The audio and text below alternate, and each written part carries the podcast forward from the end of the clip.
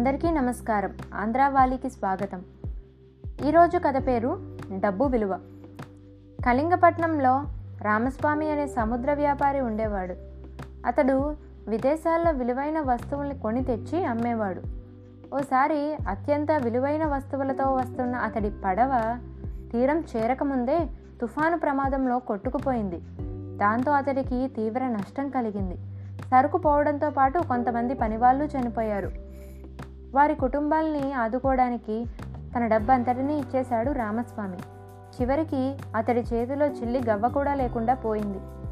మనుగడ కోసం ఓ విదేశీ వ్యాపారి దగ్గర సహాయకుడిగా చేరాడు రామస్వామి. అలా పనిచేస్తూనే సొమ్ము కూడబెట్టి సొంత వ్యాపారం ప్రారంభించాడు. కష్టించి పని చేస్తాడని మంచిగా ఉంటాడని రామస్వామిని ఆ దేశంలో అందరూ గౌరవించేవారు తమవాడిగానే భావించేవారు. కొన్నాళ్ళ తర్వాత ఓ పండగ రోజున రామస్వామికి సొంతూరు వెళ్ళి తన వాళ్ళను కలుసుకోవాలనిపించింది. అవకాశం ఉంటే అక్కడికే తన వ్యాపార కేంద్రాన్ని మార్చుకుందామనుకున్నాడు. సహాయకుల్ని తీసుకొని కళింగపట్నానికి బయలుదేరాడు.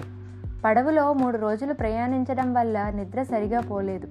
ఆహారం సకాలంలో తీసుకోలేదు. వేసుకున్న బట్టలు మాసిపోయాయి.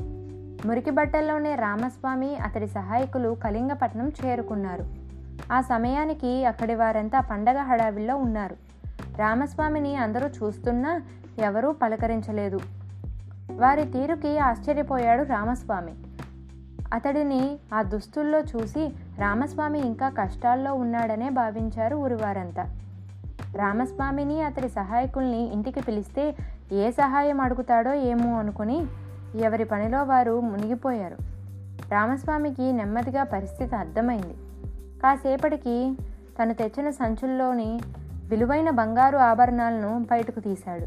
వాటిని గమనించి ఒక్కొక్కరు అతడి దగ్గరికి రావడం మొదలుపెట్టారు. అన్నా కొడుక తమ్ముడు అంటూ మాటలు కలపడానికి ప్రయత్నించారు.